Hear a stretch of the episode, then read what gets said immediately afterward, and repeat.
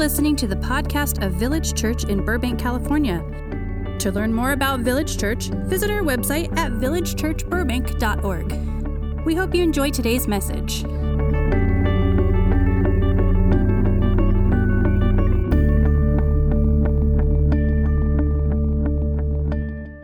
All right, so this weekend, anniversary weekend, I wanted to blend our anniversary weekend with our series in the Sermon on the Mount. But in order to do that, I had to, if you, if uh, for those of you that are really highly organized and detailed and you like things to be in order, you're gonna have to bear with me today. Because I have to go out of order. When I preached on the Transfiguration two weeks ago, it was kind of a last minute decision, and I totally threw my sermon schedule out of whack. So last week we talked about the passage near the end of chapter 5 about turning the other cheek. Well, this weekend would have been naturally the weekend I preach on loving your enemies. But I'm going to postpone that till next week, and I'm going to take the passage that would have been next week at the front of chapter 6, and we're going to pull it into this weekend. Because in that passage, Jesus deals with the issue of giving.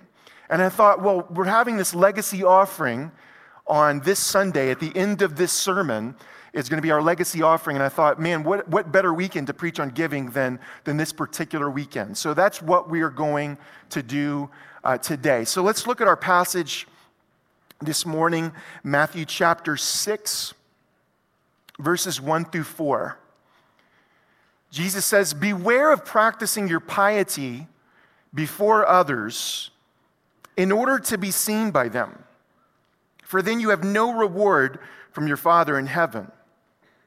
So, whenever you give alms, do not sound a trumpet before you, as the hypocrites do in the synagogues and in the streets, so that they may be praised by others. Truly, I tell you, they have received their reward. But when you give alms, do not let your left hand know what your right hand is doing, so that your alms may be done in secret, and your Father who sees in secret will reward you. Okay, so in this passage, Jesus pulls two phrases from the world of Greek theater. You know, when we think of theater and dramatic productions, plays, all of that was really developed and popularized by the Greeks. It comes to us from the world of Greek theater. And Jesus takes two phrases that come from that cultural element in ancient Greece and he, he puts them in this passage. The first one is what we see in verse 1 when he says, Beware of practicing your piety before others in order to be seen. That phrase right there literally means as a form of theater. So he's saying, don't do your acts of righteousness as a form of theater. And then the second phrase that he uses is in verse 2 when he says, as the hypocrites do. Now, it's very interesting that word hypocrite is literally a Greek word, untranslated. Hypocrite is a Greek word. We've anglicized it, but it's a Greek word, and it refers to an actor on a stage, specifically an actor who wears a mask. You know, in the Greek theater in ancient Greece, they would, the actors would wear masks. Depending on if it's a tragedy or a comedy, they would wear masks to express the different, you know, uh, roles that they were playing. So you put all that together, Jesus is saying, don't do your acts of righteousness as a form of theater like an actor on stage or on the screen. Now, I want to give you a brief historical note that I think you're going to find interesting that'll, that'll add some color to this passage. Somebody tell me, what was the occupation of Jesus' father, Joseph, and, and as he was training his sons, what was the trade, the craft that Joseph had made his vocation? Somebody tell me out loud. Carpenter. The word carpenter comes from the Greek word tekton. Now, we translate it carpenter. Here's the problem with that. When we think of the word carpenter, we picture somebody working with wood, someone sawing wood. In ancient Israel, they didn't have a whole lot of wood. They didn't build things with wood. If, they were constructing a building, they didn't build a wooden frame. They didn't have a lot of that. They still don't have a lot of that today. But in the ancient world, what they would have built things out of is a material that would have been very plenteous in Israel, and that is stone. And actually, the word tekton just refers to someone who's building, they're a construction worker. And so when you think of Joseph and his sons, and including Jesus as he's training them up in this trade, think of them more like stonemasons. And Jesus, his family, lived in a tiny, minuscule village called Nazareth. Now, today, Nazareth is a pretty sprawling city, nice sized city. Back then, it would have been a tiny town of about two or three hundred people.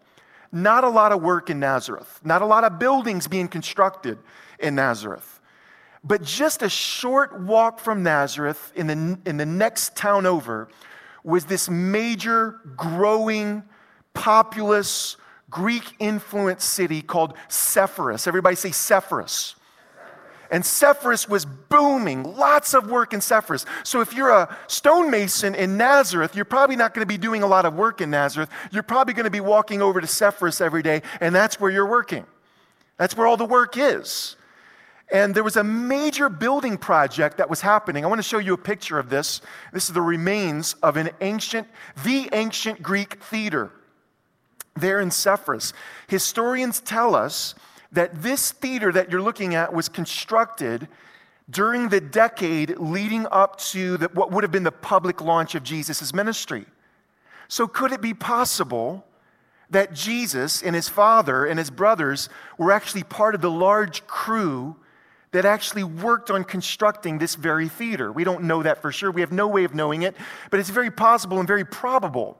But at the very least, what we do know is that this major Greek city with this landmark theater was within eyesight of Jesus where he grew up in nearby Nazareth. So Jesus was very, very, very familiar with the concept of Greek theater, and he says, This is not the way to go about practicing your righteousness as a hypocrite. Now let's talk for a moment about hypocrisy. Because I think this is something that many people misunderstand.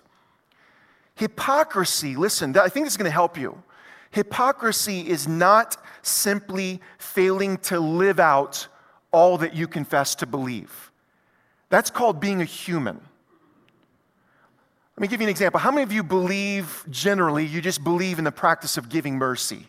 Blessed are the merciful, for they shall receive mercy. So, how many believe that's generally a good way to go about life? I want to see your hands if you really believe that. And I don't want to be around the rest of you. All right. So, most of us believe in giving mercy. The rest of us need some spiritual formation, but most of us believe in that. But how many of you who raised your hands can be honest and say, you know what?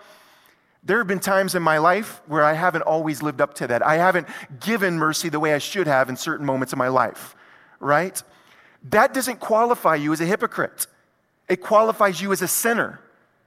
And praise God because there's grace for sinners. And we understand how that works. So I confess to believe in something. I, I, I set a standard for my life, and, and, there are times where I don't measure up and I don't live up to that standard. That does not make me a hypocrite. That's just, that just means failure, and we all experience that. Here's what hypocrisy is hypocrisy is practicing religion as a form of theater. Or you might say it like this hypocrisy is spirituality as a role that we act out that we play out. Now, I don't think anybody here consciously aspires to be a hypocrite. I would say all of us here, to some degree, we're here on a Sunday morning because we're interested in being a disciple of Jesus. Well, watch this hypocrisy and discipleship share something in common. Both Christian hypocrisy and Christian discipleship, they are both efforts to imitate Jesus. The hypocrite imitates Jesus as a role that they play. The disciple seeks to imitate Jesus because they want to be transformed in that same image. Think of it like this. Let me give you an example. Let's talk about someone like St. Francis of Assisi. You know, St. Francis of Assisi lived about 900 years ago, lived this incredible, inspirational life. And, and you know, they've made many movies about St. Francis of Assisi. Maybe you've watched a movie about Francis. And, and, and if you're going to make a movie about Francis of Assisi, uh, you got to find an actor to play that role, right? Well, watch this. The difference between hypocrisy and discipleship is the difference between someone who imitates Francis as a role that they play for the sake of an audience and someone who imitates Francis because they're interested in being like him. It's a difference between an actor playing him and someone who actually joins a Franciscan monastery. I want to show you this picture on the screen.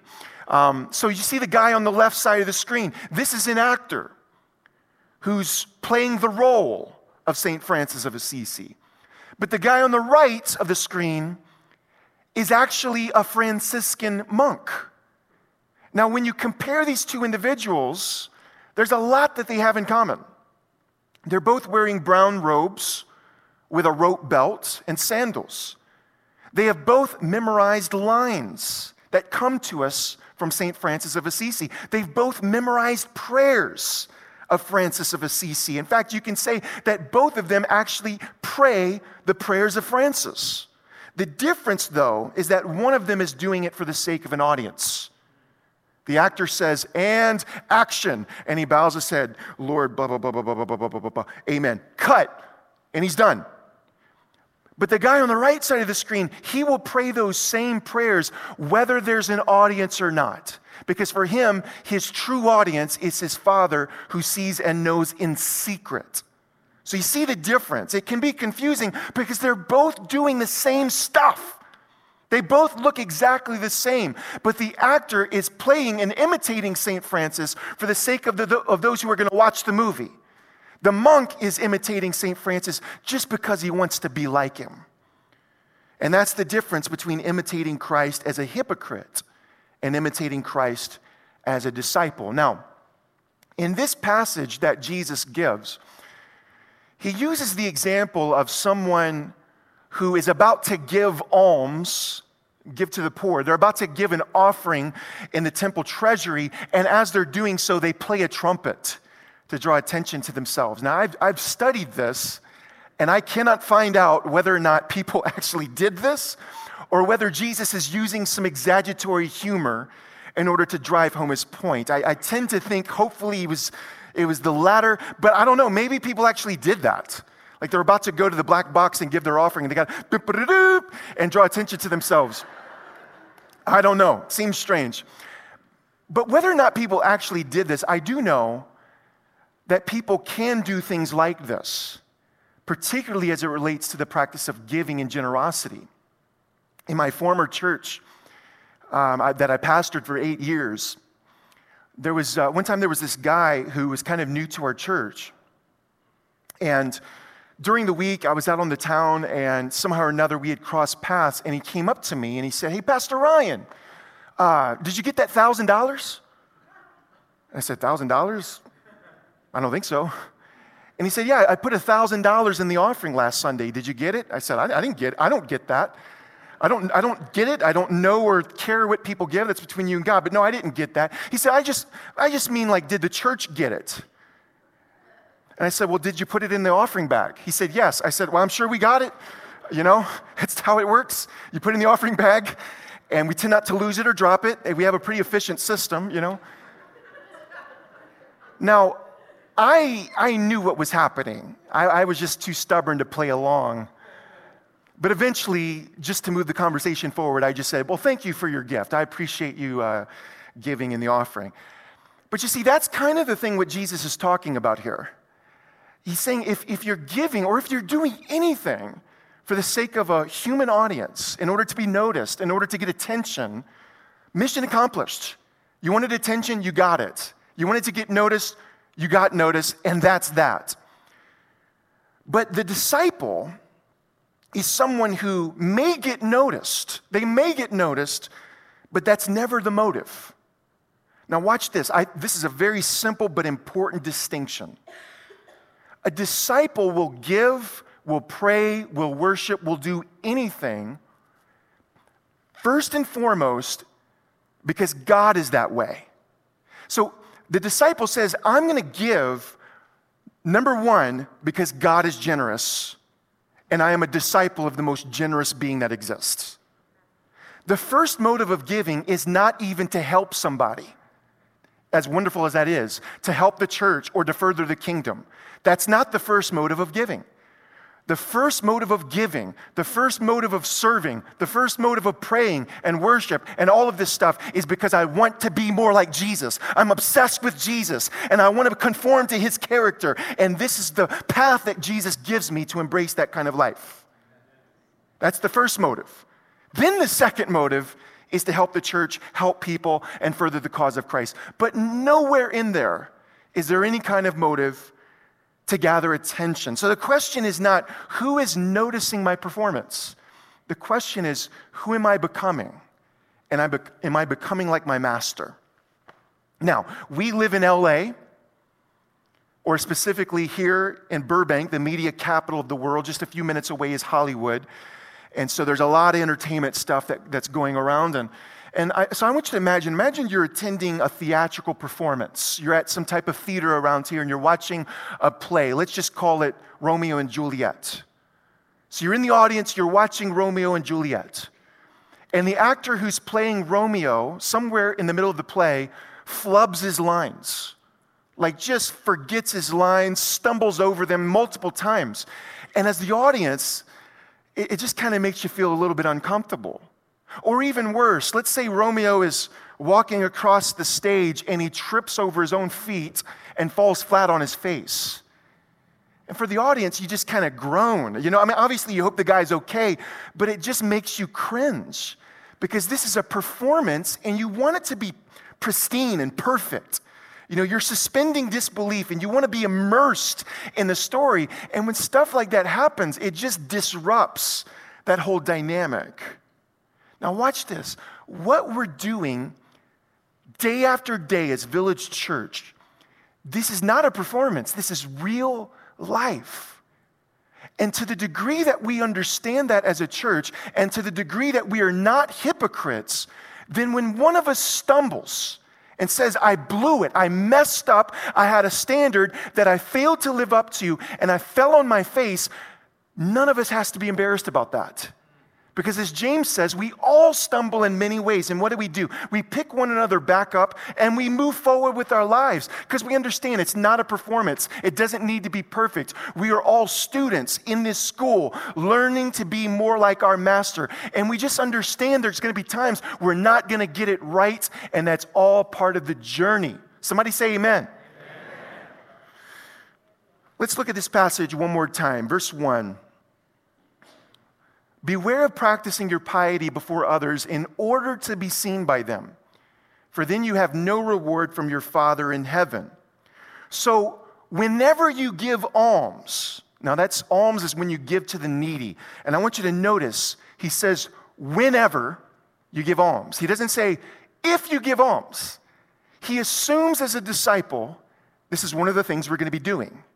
Whenever you give alms, do not sound a trumpet before you, as the hypocrites do in the synagogues and in the streets, so that they may be praised by others.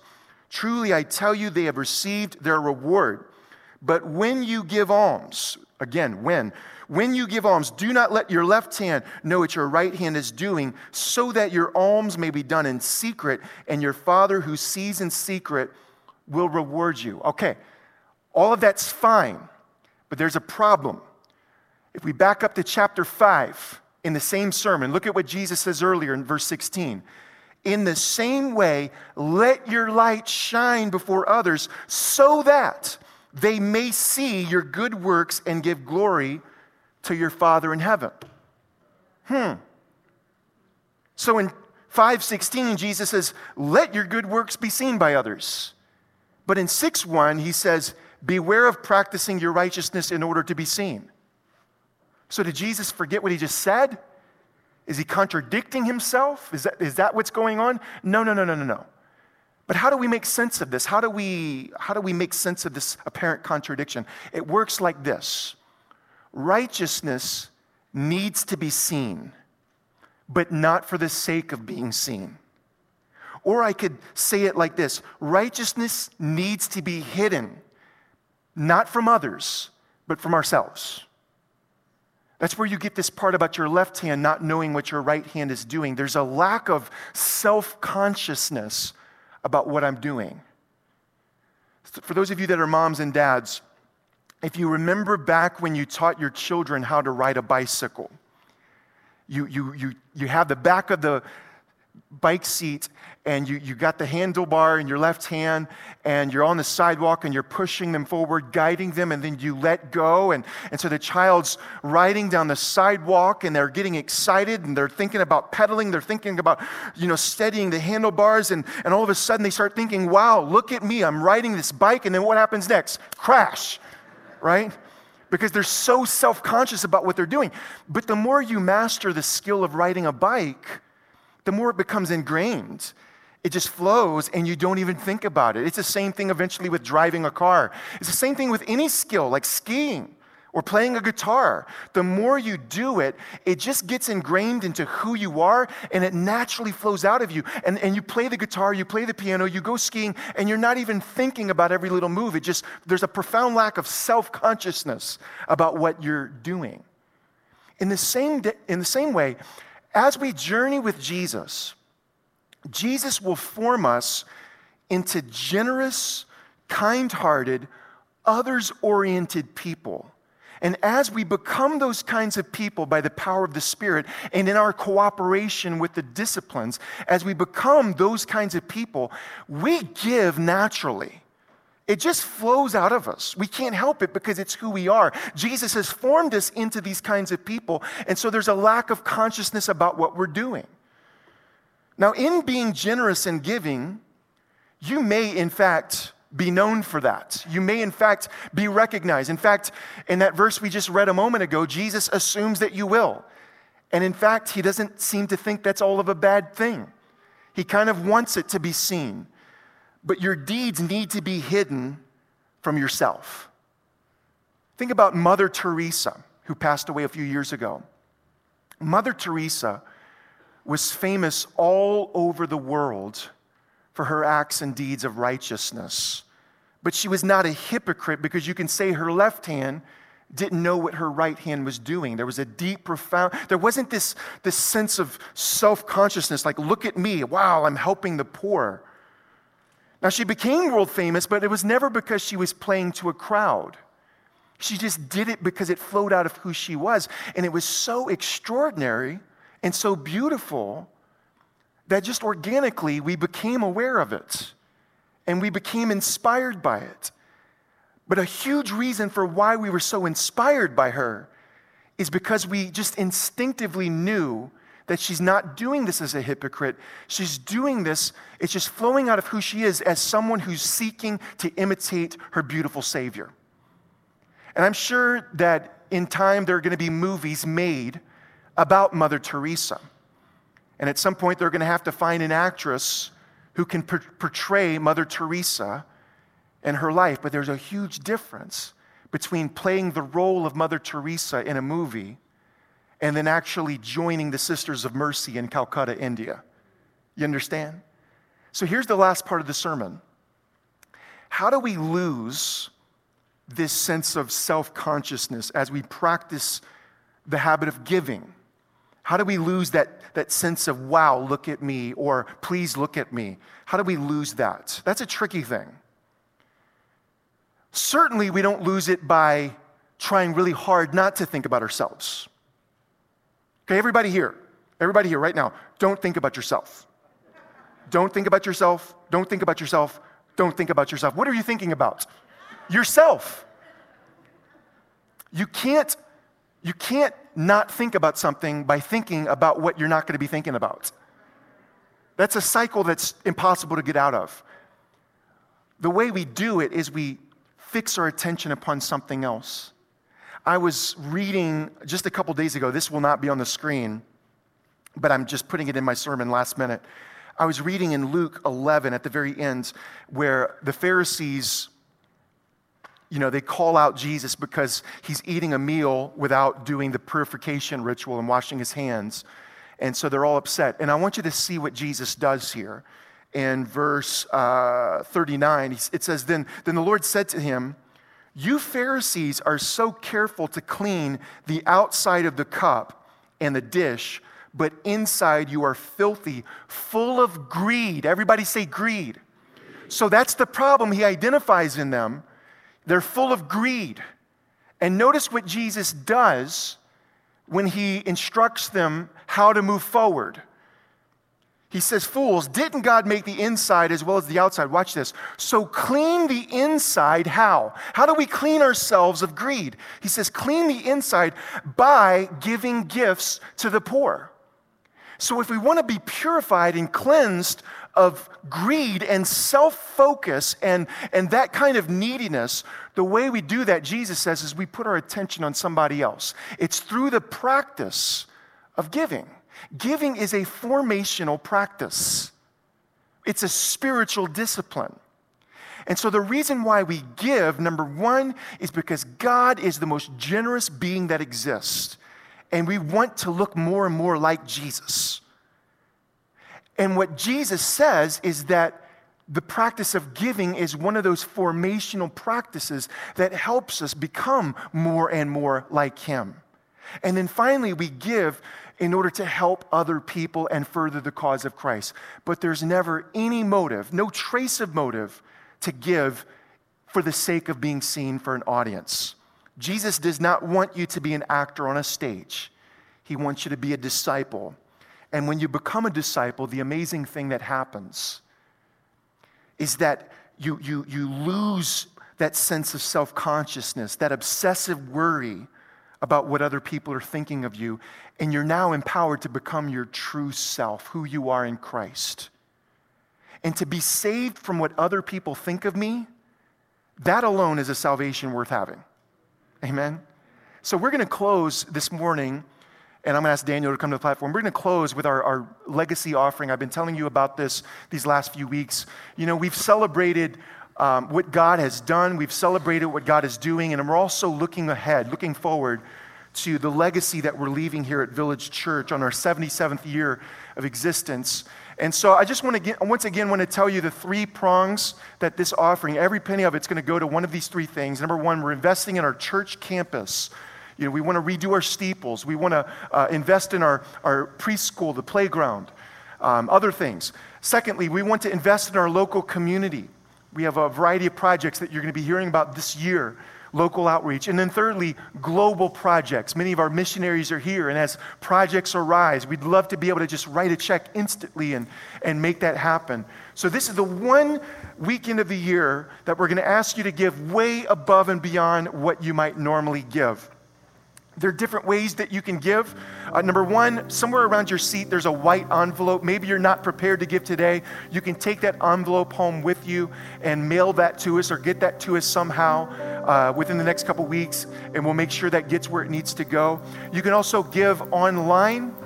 You can mail in the offering, or we have our black boxes all around our auditorium, in the balcony, on the floor. And before you leave, you can drop it in. Just make sure you don't blow your trumpet before you do so.